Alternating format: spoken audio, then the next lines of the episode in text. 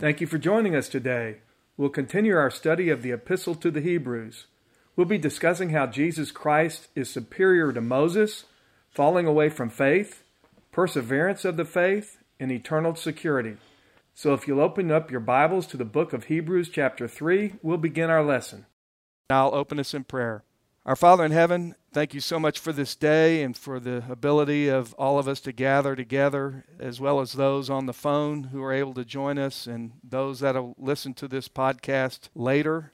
We're so thankful for your word, and as we continue our study of Hebrews and dig into just how awesome Jesus Christ is and what Jesus Christ has done for us, and how Jesus' ministry is superior to everyone else's ministry in the amazing things that He has done by His grace to save us. We're just so thankful for all your blessings. And I ask that you speak through me this morning, lead our discussion, open our hearts to hear what we need to hear. And we pray all this in Jesus' name. Amen. Okay, so we'll pick up where we left off. We're in the book of Hebrews, we're in the third chapter. And where we left off last time, the writer of Hebrews, remember we don't really know who wrote Hebrews, so I'll refer to the writer as just the writer of the Hebrews. Where we left off, the writer of the Hebrews was explaining how Jesus is superior even to the angels.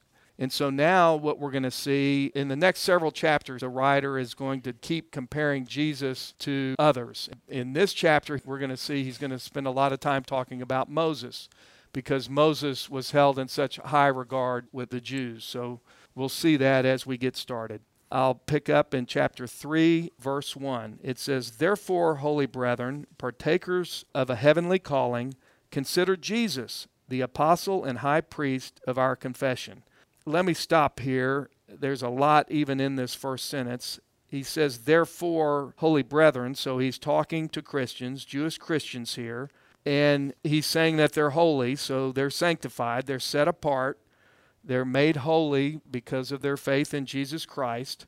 And he's saying, Consider Jesus. He's saying, Put our focus on Jesus and he said therefore meaning he's referring to what he's been talking about in the previous two chapters, which is Jesus is our Savior. He's our substitute. He's the author of our salvation. He's the one who sanctifies us and makes us holy. He conquered Satan, and we studied how he even intercedes for us. So he's saying, therefore, because of all that, he's saying, consider Jesus. Put our focus on Jesus. Put our mind and our heart on Jesus and understand what He has done for us and what His will is for each of us. I'm going to show you a number of verses here. We're going to just kind of camp out here for just a second. There's so much richness in this first verse. I'm going to take you over to Ephesians 1. I'll just go over there real quick. I won't be over there long. Ephesians 1, and I'm going to read verses 3 through 11. It says, Blessed be the God and Father of our Lord Jesus Christ, who has blessed us with every spiritual blessing in the heavenly places in Christ, just as he chose us in him before the foundation of the world, that we should be holy and blameless before him. In love, he predestined us to adoption as sons through Jesus Christ to himself, according to the kind intention of his will, to the praise and glory of his grace, which he freely bestowed on us in the beloved. In him we have redemption through his blood, the forgiveness of our trespasses, according to the riches of his grace, which he lavished upon us. In all wisdom and insight, he made known to us the mystery of his will, according to his kind intention, which he purposed in him, with a view to an administration suitable to the fullness of the times, that is, the summing up of all things in Christ, things in the heavens and things upon the earth. In him also we have obtained an inheritance, having been predestined according to his purpose, who works all things after the counsel of his will.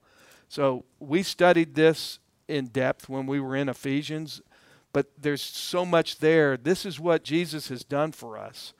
And I know that text that I just read talks a lot about predestination, and we've spent a lot of time on that in the past. So I'm not going to spend time there. I'll just say this that there's plenty of verses in the Bible that talk about predestination, and there's also verses that say, Whosoever will may come. So there's tension there. And if anybody tells you they can explain that to you, I'd run from them because it's a mystery. I don't think we're going to totally understand that until we get to heaven. But there's a tension there. Yes, it's by God's grace, but at the same time, we have to receive the gift. We do have to receive it, but I won't give any credit to, I won't even put 1% saying that was my effort because it's all God's grace. We're also told to go preach the gospel, and that's the way others place their faith in Jesus. They got to hear. And so there's a will part of it. And I can't totally explain that to you.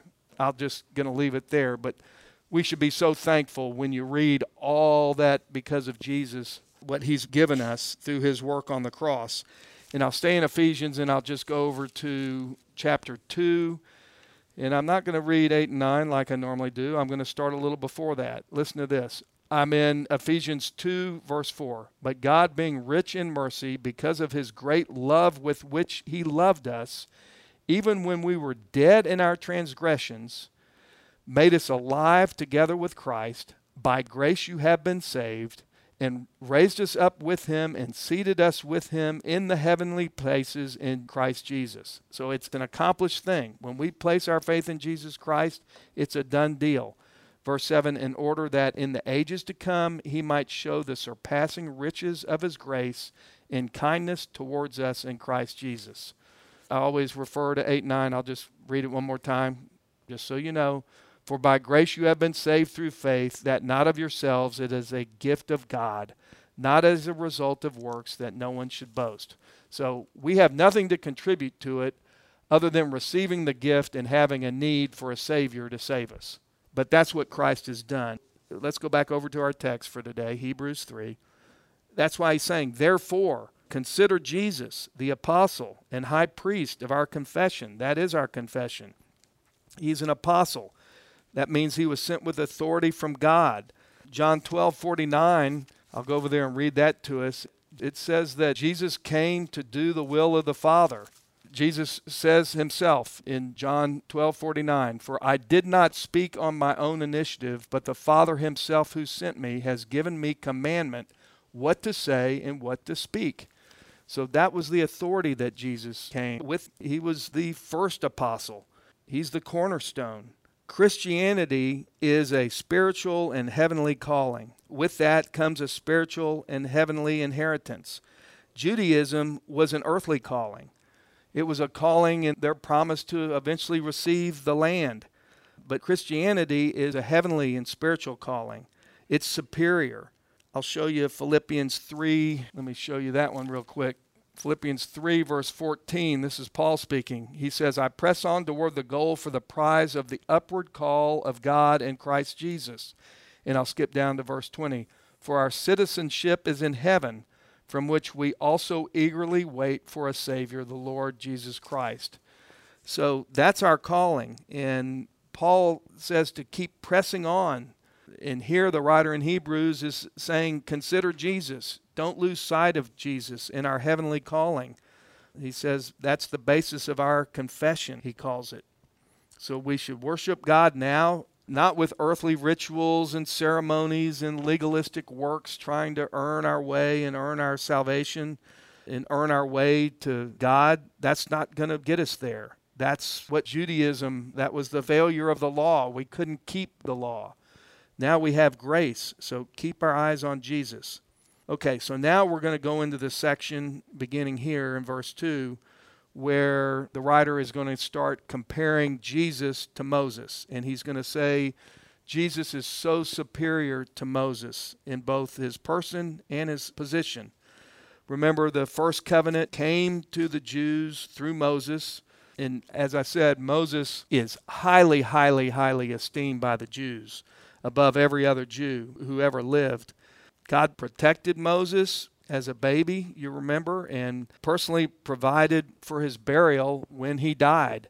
Moses brought the Ten Commandments from Mount Sinai from God to the rest of the Israelites. He also wrote the first five books of the Old Testament, the Pentateuch. He's an important guy. He led the Israelites out of Egypt from slavery. Yet, we're going to see in this passage, the writer's going to say, yeah, Moses was faithful, great guy, great servant of God, but Jesus is better.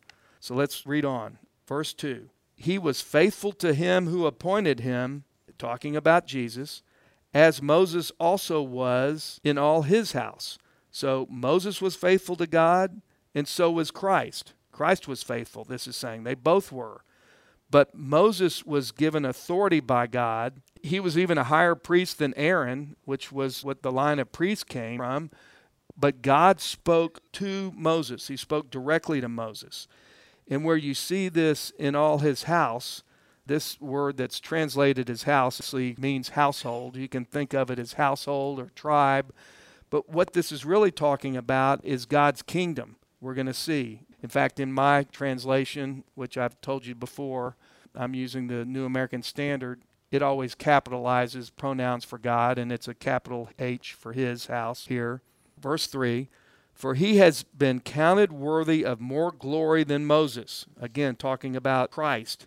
And Jesus' household is the church. He's saying, while they were both faithful, Jesus is counted worthy of more glory than Moses by just so much as the builder of the house has more honor than the house. So, the house, which is the kingdom of God, it's God's house. Jesus is superior, he's saying, because Jesus built the house. Okay, let's read on. For every house is built by someone, but the builder of all things is God. So Jesus is God. He made all things, He built the house. John, we looked at this, I think, a couple of lessons ago. John chapter 1, verse 3 makes it very clear that Jesus made all things. It says, All things came into being through him. Apart from him, nothing came into being that has come into being. So Jesus made everything, he made the house. So he's superior. Look in verse 5. Now Moses was faithful in all his house as a servant so Moses was a servant, and you see this, he was a servant in the house. Okay? So Moses was a servant in God's house. And for what purpose? For a testimony of those things which were to be spoken later. So God gave Moses the Ten Commandments. He spoke to Moses so he could speak to the Israelites. But Judaism never fully understood God's plan to redeem man. Judaism without Jesus Christ the Old Testament without the New Testament, it's incomplete. It's incomplete. It will not save you. We'll see this eventually. I'm just going to flip over real quick to Hebrews 10. We'll get over there eventually. Hebrews chapter 10, verse 1 says, For the law, since it has only a shadow of the good things to come and not the very form of things, can never by the same sacrifices year by year, which they offer continually, make perfect those who draw near. So the Old Testament sacrifices, they were imperfect. They wouldn't get you there. It provided a temporary forgiveness, but it was incomplete. Okay, I'm going back over to the text. So we see in verse 5 Moses was a servant in the house, in God's house. You see that? Now, compare Christ, verse 6. But Christ was faithful. So, verse 5 says Moses was faithful as a servant in God's house. 6, but Christ was faithful as a son over his house. You see that? So, Christ is superior. He's the king. He made the house, he built the house. He is God. And he is a son. He's son of God over his own house. And it says, whose house we are. So, Jesus' house again, we've looked at this. It's not a building. People still get confused. You know, I'm going to the house of God when they talk about going to church. No, the church is not the house of God. As Christians, the house of God is us. We are the temple of God. When we become a Christian, the Holy Spirit comes and indwells in us, and we are God's temple. We are the house of God. Let me show you, because people get that really confused. I'm going to go show you Ephesians 2:19 real quick, which says, "So then you are no longer strangers and aliens, but you are fellow citizens with the saints, meaning all believers." Whenever Paul uses the word saints, he's talking about all believers, and are of God's household. You see that? So we are fellow citizens and we are in God's household having been built upon the foundation of the apostles and prophets, Christ Jesus himself being the cornerstone, in whom the whole building being fitted together is growing into a holy temple in the Lord. He's describing the body of Christ. Verse 22 In whom you also are being built together into a dwelling of God in the Spirit. So the Holy Spirit lives in each of us as believers. We are the body of Christ. Jesus manifested himself through his human body when he was here on earth. And then, after he died and was buried and ascended back to heaven to the right hand of God, he then sent the Holy Spirit to live in us. And now he manifests himself here on earth through believers. He manifests himself to others through us, through the working of the Holy Spirit indwelling in us.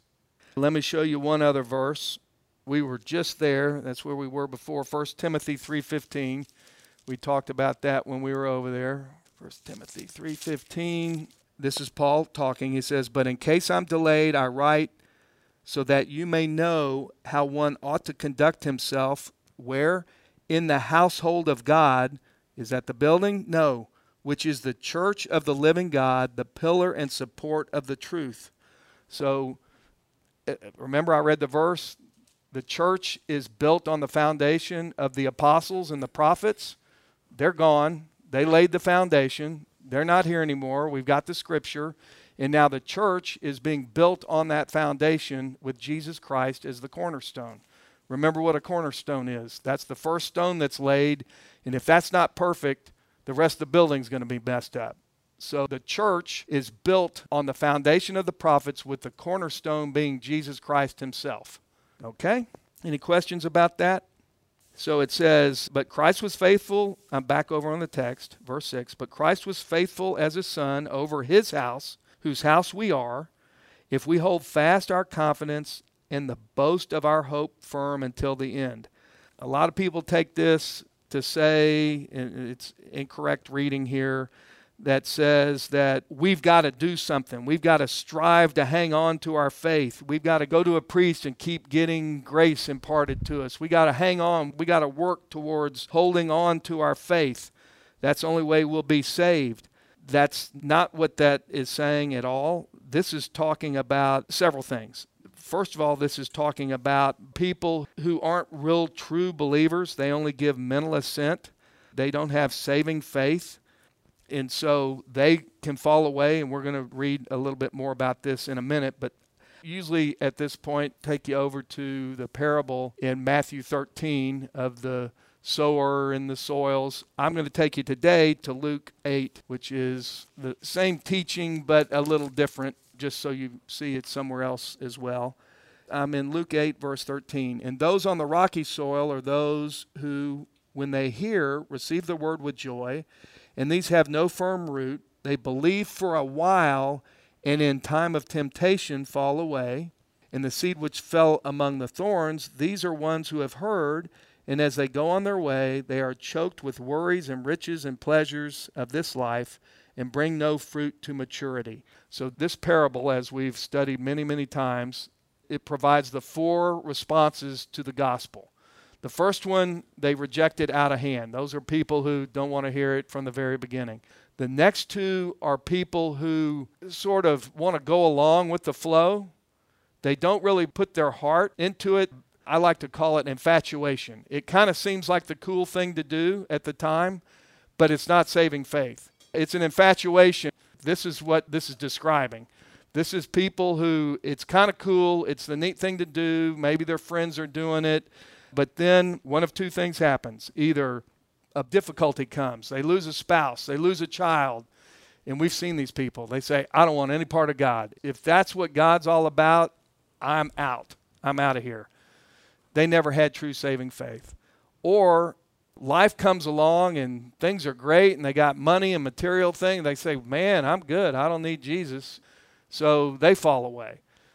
They never had true saving faith let's go back over to the text. This could be talking about those types of people, or at least warning don't be that kind of person. Make sure you're all in for Jesus. Make sure you have saving faith. It's not just sort of mental assent that it's not true saving faith. But this is also telling us as believers, and I use Matthew 13 with people all the time who maybe lost a spouse or lost a child as they're grieving. I even say, Do you feel closer now to Jesus than you did before this even happened? And they go, Absolutely. And I said, You should rejoice because that is evidence that you have true saving faith. You didn't fall away, you weren't one of these other two soils. In fact, your faith has grown through the process. And that's evidence of true saving faith. And that's what holding fast, perseverance in the faith is actually the mark of true saving faith, in that you have been saved. Faith that isn't tested isn't really faith at all. Let me show you a couple of verses that show that true believers are strengthened through trials. Let me first take you over to James 1, and I begin in verse 2. It says, Consider it all joy, my brethren, when you encounter various trials, knowing that the testing of your faith produces endurance and let endurance have its perfect result, that you may be perfect and complete, lacking in nothing. So, trials strengthen us. God uses our trials to knock off our rough edges and make us more Christ like and strengthen our faith and strengthen our relationship with God. And then I'll show you one other one 1 Peter 5, verse 10. And after you've suffered for a little, the God of all grace, who called you to his eternal glory in Christ, will himself perfect, confirm, strengthen, and establish you. So God uses these trials and difficulties that we go through to help strengthen us and prove out our faith. It should be encouraging to us when we come through on the other side to see how much we've grown in our relationship and trust in God when we go through trials that's what he's talking about. And the ones who fall away, First John actually talks about that. First John 2:19. Let me read that verse, which basically says, people who fall away, they really weren't true believers to begin with. I'm in First John 2:19. It says, "They went out from us, meaning they left us, but they were not really of us. For if they had been of us, they would have remained with us." But they went out in order that it might be shown that they all are not of us. They didn't have true saving faith. So now what we're going to see is the writer here, he is warning of the danger of disbelief, what can happen. We're going to see as he goes on. He's going to use the illustration of Moses with the first generation of Israelites that he led out of Egypt to warn against the danger of hearing God's message but then not believing and not committing to Jesus Christ. 2 Peter 3 9 tells us that God really does want everyone to be saved. It says, The Lord is not slow about his promise, as some count slowness, but is patient towards you, not wishing for any to perish, but for all to come to repentance. So that's why we're left here. God is very patient. He sees all the sin, He sees the craziness that's going on in our country right now. And yet he's patient. He sees all this sin, but he still is holding out his hand and saying, Please come. And he wants to use us to try to bring people to faith in this crazy world that we're in. Just to refresh your memory on the history of Israel, remember the Israelites had been in Egypt about 400 years. The last 200 or so years before they left, they were slaves because the Egyptians viewed them as a threat. They had grown in their numbers. There were so many of them in Egypt. And so the Egyptians put them into slavery. They were oppressed. And then God used Moses to get Pharaoh to let them go. Pharaoh didn't want to let them go at first. And there were 10 plagues. You remember the last plague, all the firstborn males were killed. And that really got Pharaoh's attention. So he permitted them to leave, but then he chased after them, and God parted the Red Sea and led them around through the wilderness with a cloud and a fire at night. And the Israelites, they complained and complained. And even then, when they got to the land, you remember they got to the promised land and they were worried about going in. And so there were 12 tribes of Israel. They each selected one representative of each of the 12 tribes to go in and spy out the land. And they go in and they spy out the land and they come back and 10 of the tribes, the 10 of the leaders, that went in said, Oh no, we can't go in. These are huge people. It's terrible. We're not going to live. We ought to go back. We were better off as slaves in Egypt. You know, let's go back. Two of the tribes, two of the leaders, Joshua and Caleb, said, No, no, no. God promised us the land. It's going to be fine. We got to trust God. We ought to go in. They take a vote. They said, We're not going in. So, what did God do? Make them march around in the wilderness for 40 years to kill off that generation of unbelievers. And then the second generation is who went in. And Joshua and Caleb were the only two that were allowed to go in from the first generation. In fact, even Moses didn't make it in because remember, he hit the rock and disobeyed what God said. He was so angry at the Israelites from complaining all the time.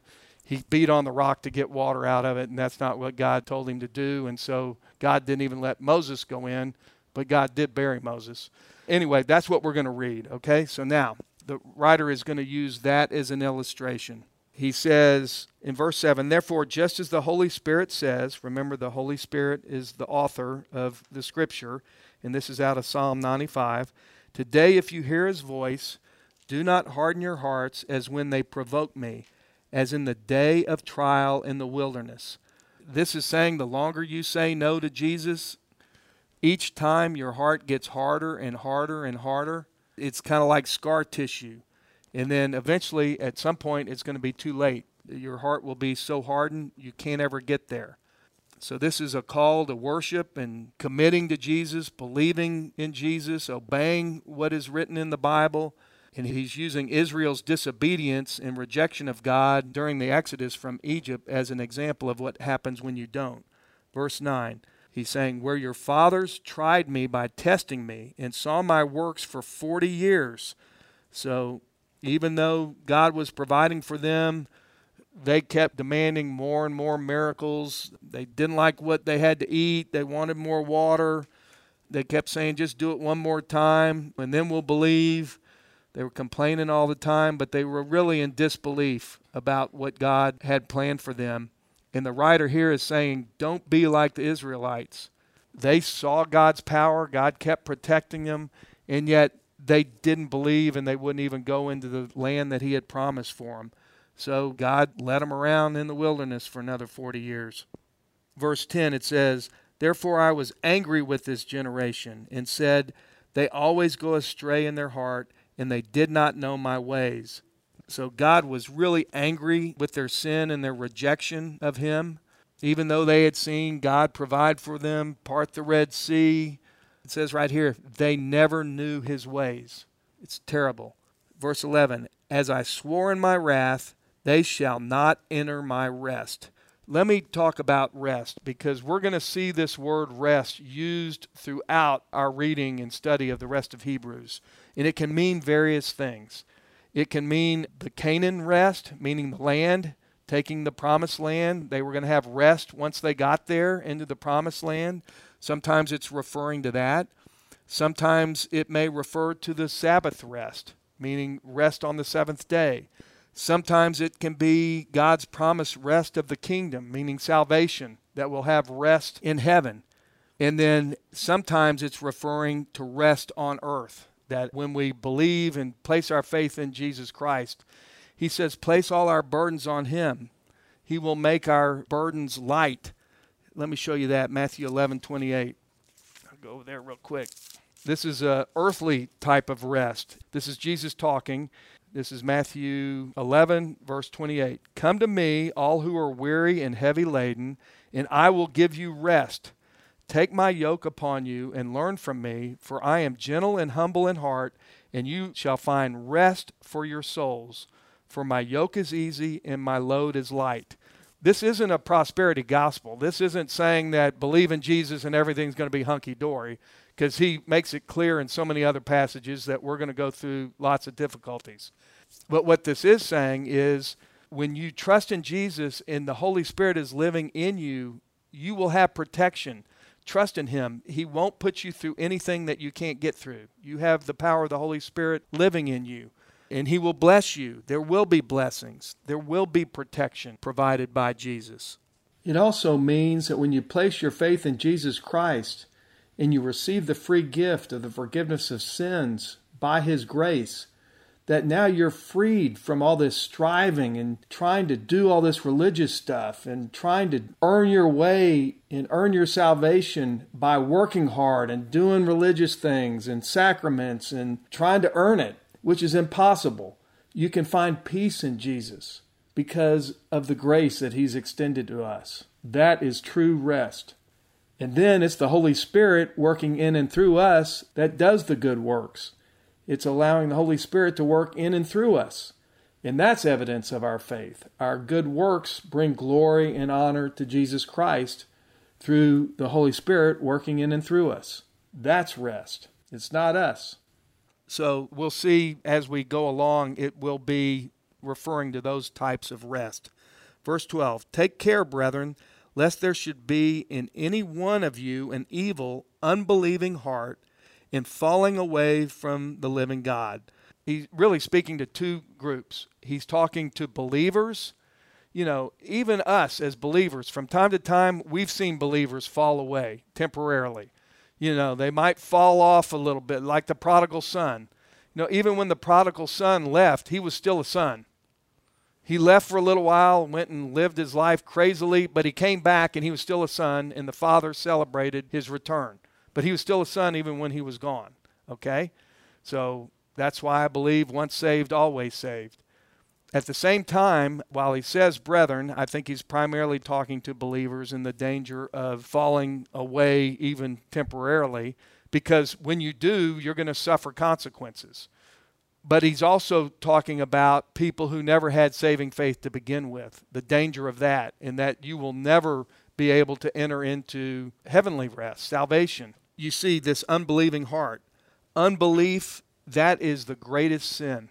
That is the greatest sin, having unbelief.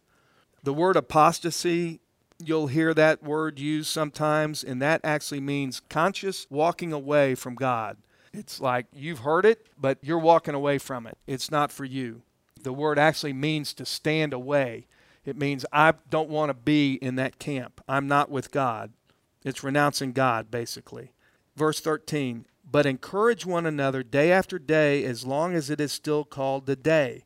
So it's saying help each other, encourage people. While there's still time to place your faith in Jesus Christ, we should all be encouraging one another. He says, Today, the present time, you have an opportunity. Today, you have the chance. You don't know what's going to happen tomorrow. There's lots of people that think, I talk to these people all the time. They think that they do enough good things, they give to charity, maybe even they go to church from time to time. They think they're doing good enough things that is going to get them to heaven. And there's no basis for that. We just looked at Ephesians chapter 2 earlier. Good works aren't going to get you there. That will not get you there. It's placing your faith in Jesus Christ alone for your salvation, recognizing that you are a sinner and you can't get right with God without Jesus, without Him paying your debt, and you've got nothing to contribute to it. Larry, on that verse 12, see to it, brothers, that none of you has a sinful, unbelieving heart. When I first read that, I went, you know, uh oh. But it's a sinful, unbelieving heart that turns away from God. I know that you know when I experience my sinful nature, I don't feel myself turning away from God, but I feel the conviction. Well, you're feeling conviction, and the reason you're feeling conviction is because the Holy Spirit is convicting you. And the reason you're being convicted is because when you sin, you are actually rebelling against God. When you sin, you are saying, I'm doing it my way, I'm not doing it your way.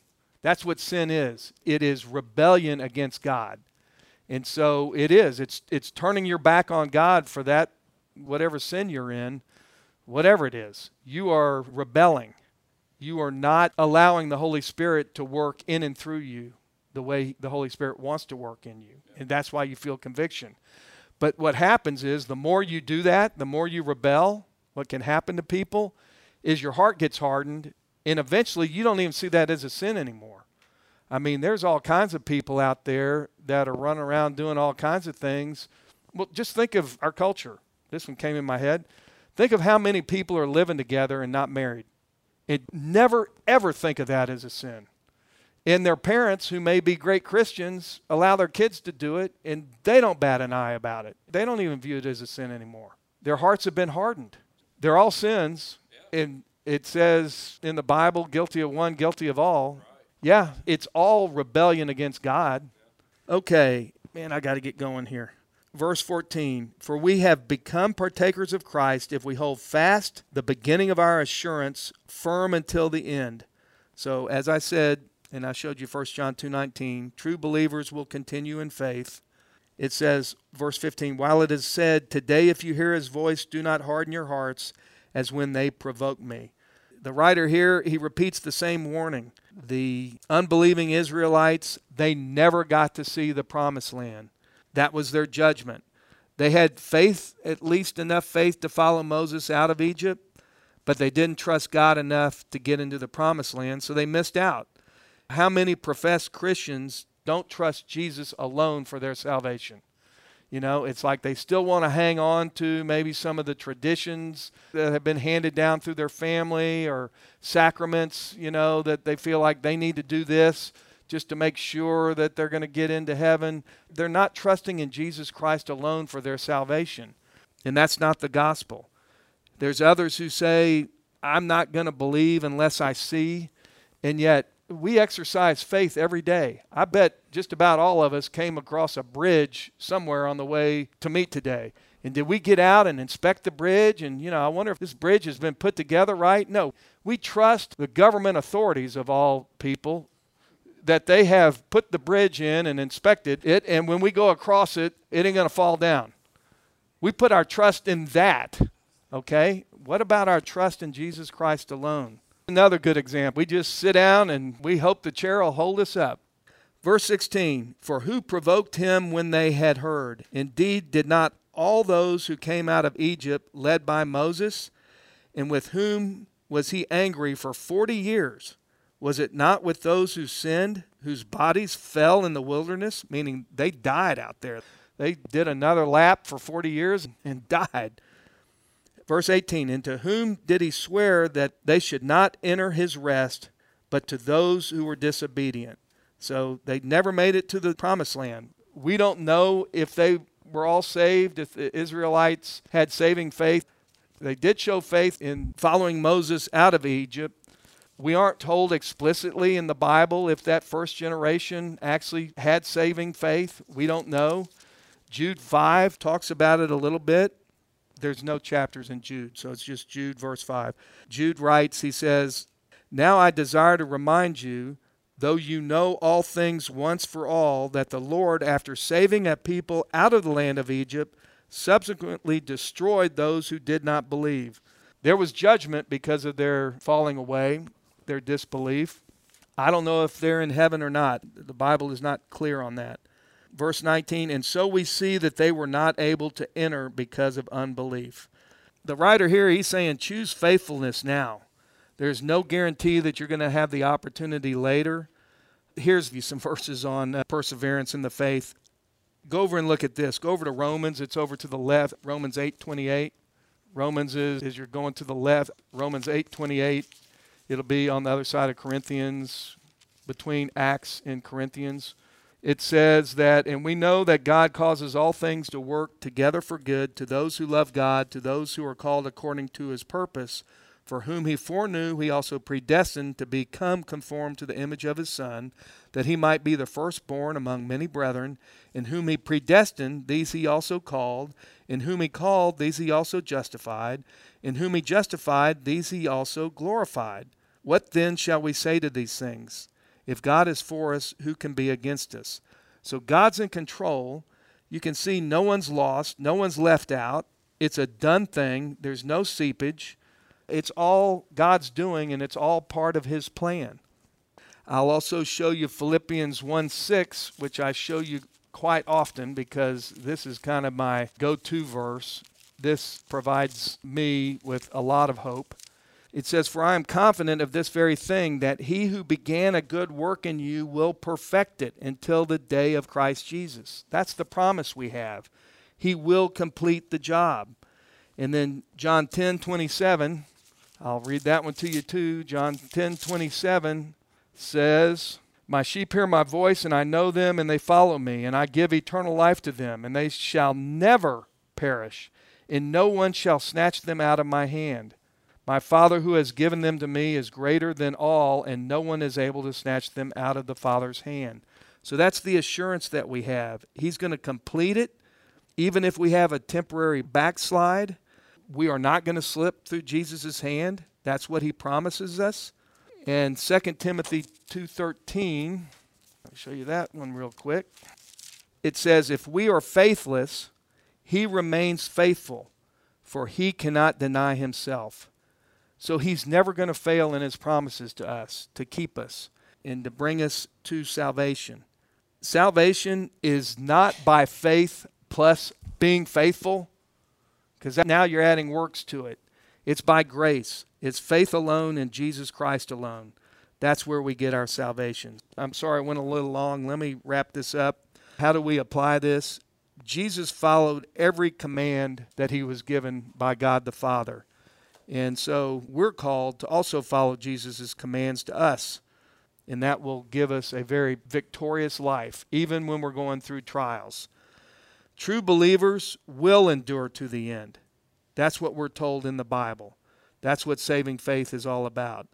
We should thank Jesus for all that he's done for us. He deserves praise from us continually. We saw everything that he has done for us. No way we could pay that debt ourselves. We should encourage others to come to faith before their hearts are hardened so they can partake in Jesus' promises to us and they can enter into the rest that he promises. And finally, I'll ask, what is Jesus really calling you to do that you keep saying no to? Jesus has a plan for each and every one of us, and we're part of his plan. And he wants to build his kingdom, his household that we've been reading about today, in and through us. So, what is he asking each of you to do that you keep saying, I'm uncomfortable, or I don't have time, or it's inconvenient, or I don't feel like it? I ask you to really pray that the Holy Spirit put that on your heart and then give you the courage and the strength to carry out what he wants you to do. So, what's on your mind? What other things jumped out at you in today's text? Larry, talking about the rest and the different forms of rest or usage of the word, to me, the one that connotes peace. Mm. That we have peace because we have our faith in Christ, our conviction in Christ. And He's not promising us just prosperity, not just promising us life without trials, but He's saying we should have peace because of our relationship with Christ, no matter what trials come our way, no matter what bad luck. And we know God's going to bless us and we know that all good things are blessings from God. All good things come from God. So not everything that is is good and comes from God, but we know that those things that are good, they came from God. That's what we need to be happy about. That's where we put our faith. That's the rest we get, regardless of rich or poor, health, sick, yeah. peace, eternity, rest. Yeah, you can't have peace. All these other religions that teach of faith plus all this other stuff, that cannot bring peace. You can even ask the priests at these other religions, where are you going to go when you die? And they'll go, well, I hope heaven. That's not peace. That's not the gospel. The gospel is we have peace because we know where we're going. If you're asked, where are you going to go when you die? You ought to say, I absolutely 100% know I'm going to heaven. And they may say, well, gosh, that sounds kind of cocky. You think you've been that good? Absolutely not. It's not from anything I did, it's what Jesus did for me. I had nothing to do with it. That should be the answer. He tells us we shouldn't grieve like unbelievers do. We know where we're going. He says He's built a place for us. We're assured of that. So that should bring tremendous peace. When we're going through little trials and difficulties, realize that a lot of times God is just trying to knock off our rough edges by taking us through the fire you know how gold becomes gold? Pure, pure, pure gold? What do they do? They put it through lots of heat. And what do they do? Skim the dross off the top. And put it through more heat. Skim the dross off. That's what God's doing to us. Putting us through some heat to knock off those rough edges, to make us where we depend on God and we trust Him, even through our difficulties. And to make us more Christ like. Do you know how the person who is refining the gold knows that they've skimmed off enough of the dross? when they look down on top of it and they see their reflection. Then they know that it's pure gold. That's what God's doing. He's removing our dross until He can look down and see Him through us. He's refining us, He's making us more Christ like. Or He might be taking us through our difficulties to show others the peace that we have, even in our trials, so that then they will want to ask us, Where do you find that peace? That's our witness. That's how we reflect Christ That's our in witness. our, in our world. Absolutely. That's good. What else? Anything else? The aha moment I had was probably should have had this aha moment a long time ago, but how the Old Testament is so foundational. You know, a lot of people look at the Old Testament, they read it, and they read, they think, oh my gosh, you know, if they make it past Leviticus, they're doing really, really good. You know, but it was all preparation for the new covenant, Correct. and those dots are starting to connect in my head anyway a little. And it all points to Christ. The Old Testament, when you study it, it's all pointing to Christ. In the Mosaic Law, it's good, but the purpose of that was to point to Christ. It was to show there's no way you can keep it. There's no way.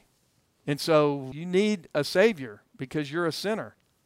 You can't live out your life according to God's standard. No way. Thank you for joining us today.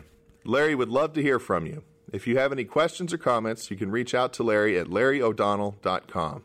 You can also sign up to receive this weekly podcast and Larry's weekly blog at larryo'donnell.com. We hope you will join us next time as we continue our study.